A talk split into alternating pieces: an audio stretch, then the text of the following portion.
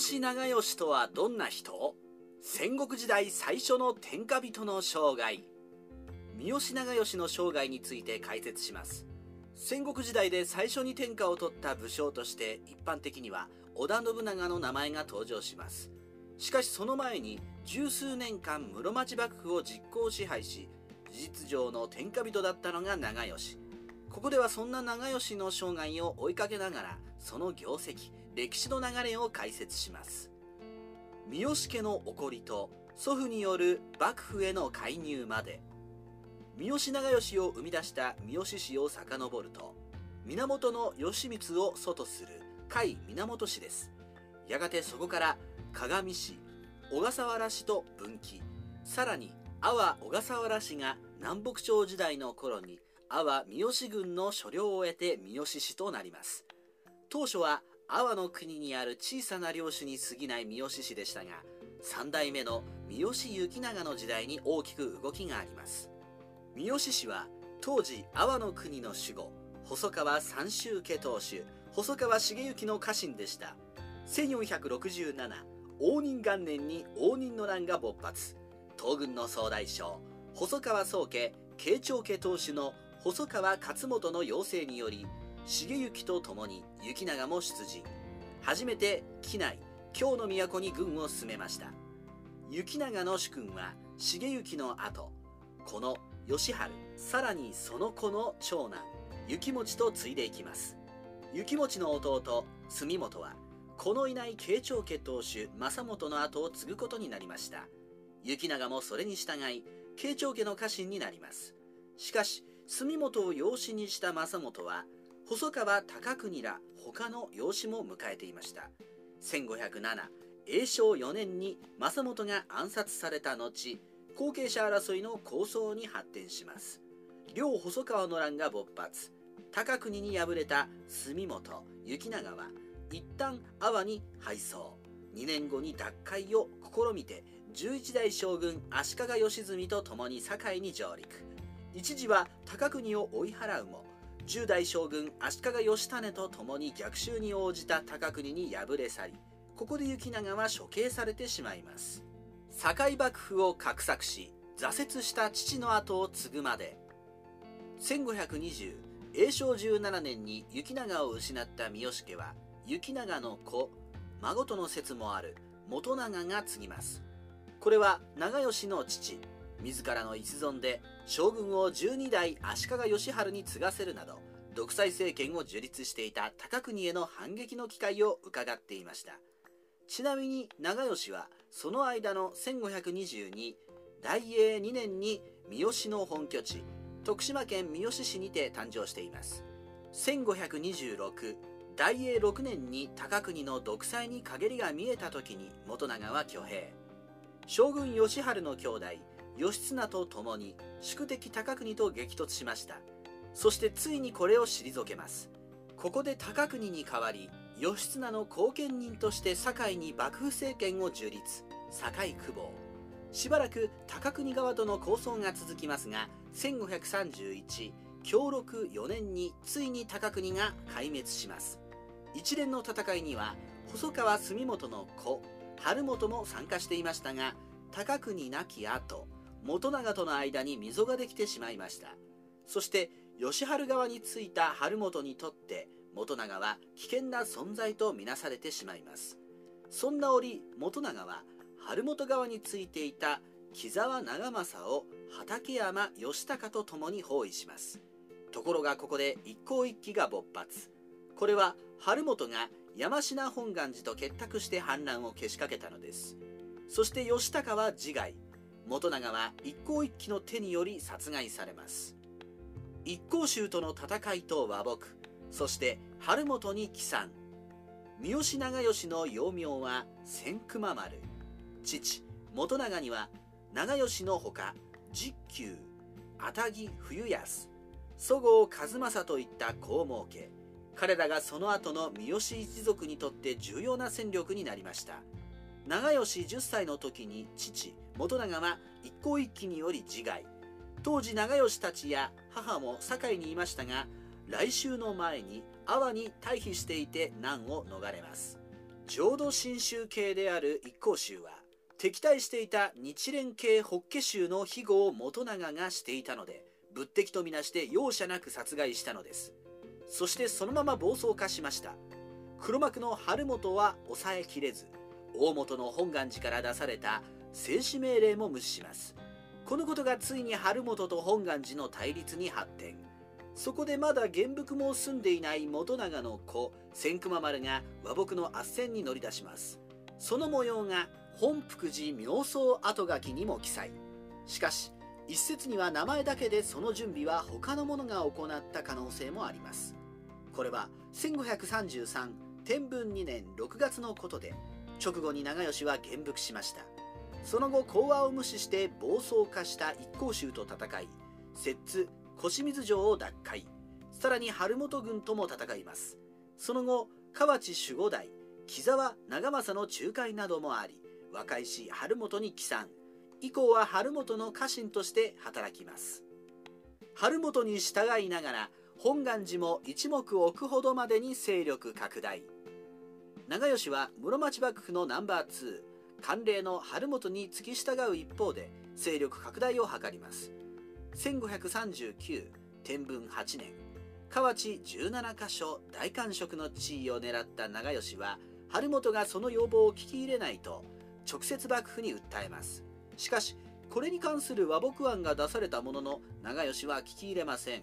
ここで2500の兵を引き連れていた長吉は本願寺の後ろ盾を得て京に攻め入り春本を追い出します。春本が反撃のための出兵要請と和睦に向けた工作をしている最中長吉は将軍義治から直接京都の治安維持を命じられます。その間同じ三好一族ながらも父と共に対立していた三好正長と京都で戦闘を行いました。ここで六角や武田といった大名の介入を恐れた長吉は和睦を受け入れ河内17カ所大官職こそ手に入れられなかったものの摂津守護代の地位につきます。そして長吉は西宮にある摂津小清水城に入り以降阿波に戻ることなく摂津を本拠地として勢力を拡大。1540天文9年には丹波の秦の種道の娘を妻に迎えます。春本は高国系の武将への攻撃を命じてそれに従ったり春本に反逆した木沢長政を攻め滅ぼしたりします。一連の戦いにより長吉の名声は機内に知れ渡るようになり本願寺も一目置く存在になっていきます。父からの宿敵正長を討ち取り春本を追放。三好政権を樹立。長吉の活躍と勢力拡大はやがて主君である春本との対立を生みます。きっかけは1548天文17年。父からの因縁の相手三好正長を討ち取ろうと動きます。正長は春本から絶大な信任がありました。そのため長吉は春本との対決も覚悟します。春本に三好正長不死の追悼を願い出るも聞き入れられずここに長吉は春本と決裂。それまで対立していた高国の養子細川氏綱や遊佐長則と結託します。そして河内17カ所へ兵を差し向け正長の子正勝を包囲。そこで長吉を謀反人とした春本は正長と共に反撃に出ます。春本が茨城市にあった三宅城。正長は大阪市東淀川区に存在した江口城に布陣し近江の六角氏の援軍を待ちます。しかし長吉の動きは早く江口城へ運ばれる物資の道を封鎖。さらに弟の十郷和正熱木冬安らの活躍もあって六角が到着する前に江口城にいた正長らを討ち取ってしまいます。春本正勝は近江に逃れ長吉は春本に代わる慣例として氏綱を京に迎え入れました。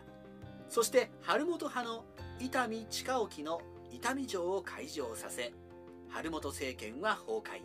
ここで表向きは義治氏綱の家臣としながらも実質的に幕府の全権を握った長吉が三好政権を樹立します。将軍家との確執と長吉の暗殺未遂。長吉が京にいる間将軍義治は近江に逃亡。失意のうちにその地で没します。その後足利義輝は晴元と共に義治が築いた中尾城にこもります。しかし長吉との戦闘で敗退しさらに奥にある片田に撤退。長吉の和睦には応じず将軍不在のまま長吉が京の治安を維持していました。その間京に住む公家や寺社たちに安心させるよう彼らの所領を保護しています。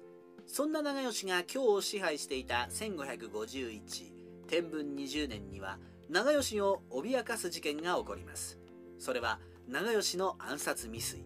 1回目は3月に幕臣伊勢貞隆の招きに応じて貞隆の自邸で共演を受けその返礼として吉祥院に招くのですがそこで放火事件が発生します。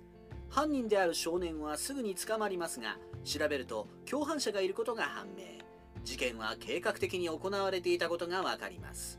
その後再び貞隆に招待された長吉能を鑑賞していましたがその場に潜入した新次片光が突然長吉に切りつけます。しかし長吉は軽傷で済み片光はその場で自害。後に将軍義輝が黒幕と伝わる事件でした。同時に長吉の楽譜である遊佐長則も僧侶により暗殺されます。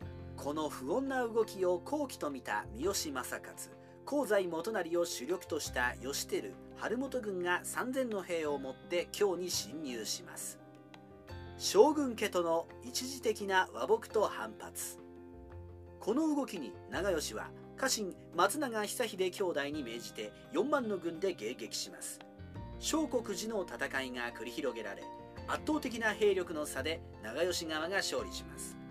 六角義方が交渉に応じ晴元が氏綱に家督を譲り出家しその子秋元を取り立てることと将軍義輝の上洛という条件で折り合いがつき和睦は成立しました。そして1552天文21年に義輝が上洛。しかし晴元は諦めずに再び事を起こします。長吉はめとっていた妻と1548天文17年に離別していたのですがそのこともあって三好と対立を深めていたのが元妻の実家畑野春道。彼が春元に加担します。長吉は迎え撃とうとしますがここで従軍していた芥川孫十郎が寝返ってしまいます。そのため長吉は一旦小清水城に撤退。しかし10月には丹波を攻撃。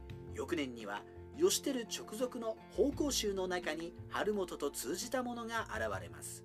そのため長吉は彼らと和議を結び家族を人質に取ります。こうして春本のいる丹波を攻撃中に今度は義輝が和訳を破棄して抵抗します。孫十郎も同様に反乱。反長吉包囲網の状況になりますが家臣の松永久秀らの活躍により春本側の武将たちを駆逐。義輝は近江の朽木に逃げます。ここで長吉は将軍にともする者の治業領地を没収すると宣言。その結果多くが義輝を見捨てます。機内の実効支配で戦国時代最初の天下人に義輝が朽木に逃亡する期間は5年間。長吉は芥川山城を攻め落とし今度はそこを拠点にしてより京の近くに構えます。そして京を実行支配しながら長吉が幕府の将軍に代わって近隣への遠征や書状を発給。事実上の天下人として活動していました。1558永禄元年5年ぶりに義輝は細川晴元三好正勝香西元就といった面々を従えて今日の奪還を図ります。この北白川の戦いでは義輝側が戦略的に有利な場面もありましたが長吉が逆襲。その後長吉の弟たちが四国から軍勢を引き連れて堺に上陸したことから義輝を講演する六角義方が和睦を進めて成立。春本は姿を消すも義輝は上洛します。そして長吉は義輝を歓待し幕府との修復を図ります。この頃からが長吉の全盛期となり摂津をはじめ山城丹波泉阿波淡路讃岐播磨に加えて伊賀河内そして若狭にも影響力を持つ大勢力。戦国時代で最初に天下を取った大名と言えます。しかし戦乱が絶えることなく河内の守護代休み宗房が守護の畠山高政を追放したため長吉は兵を進めます。一旦は根来衆の抵抗に遭いますがこれを制圧。宗房を追放し高政は守護に戻ります。このタイミングで久秀は大和の制圧を開始。市議三条を拠点としました。全盛時に飯盛山へ移動。京都の幕府を実質的に支配していた三好一族。1559永禄2年に長吉の嫡男義興が将軍義輝から吉の名を賜り三好義興を名乗ります。翌1560永禄3年に長吉は首里の大部義興は筑前の神となりました。さらに扇町天皇の即位式の警護についても長吉が務め上げ天皇家への献金も行います。そして長吉は芥川山城から飯盛山城に拠点を移し芥川山城は義興に譲りました。長吉は大和の国への制圧を目論んでおり飯盛山城の方が有利と判断したためです。さらに京都にも大阪平野にも近い最高の立地。堺にも近く三好の本拠地四国との連絡も円滑でした。しかし同じ年河内の守護畠山高政が休み宗房を守護代として復帰させてしまいます。その行為に激怒した長吉は畠山軍との戦闘を開始しそれを制圧。河内も長吉の手に落ち弟の実給に与えました。そして大和北部も制圧。松永久秀に統治を委ねます。翌1561永禄4年には将軍義輝を長吉の屋敷に迎え呼びつけ。その実力を内外に示します。さらに5月には最後まで抵抗していた細川晴元とも和睦。ちなみに晴元は摂津の不問事情に幽閉されその2年後に没します。義興は樹脂以下五小番衆に承認。この時長吉の支配したのは畿内10カ国となり近隣の戦国大名が長吉に吉見を通じるなど絶頂期を謳歌しました。身内の度重なる死による衰退の始まり。しかし圧倒的な牽制を誇った長吉もピークを過ぎる時がやってきました。手始めは1561年永禄4年4月。弟の十郷和正が急死します。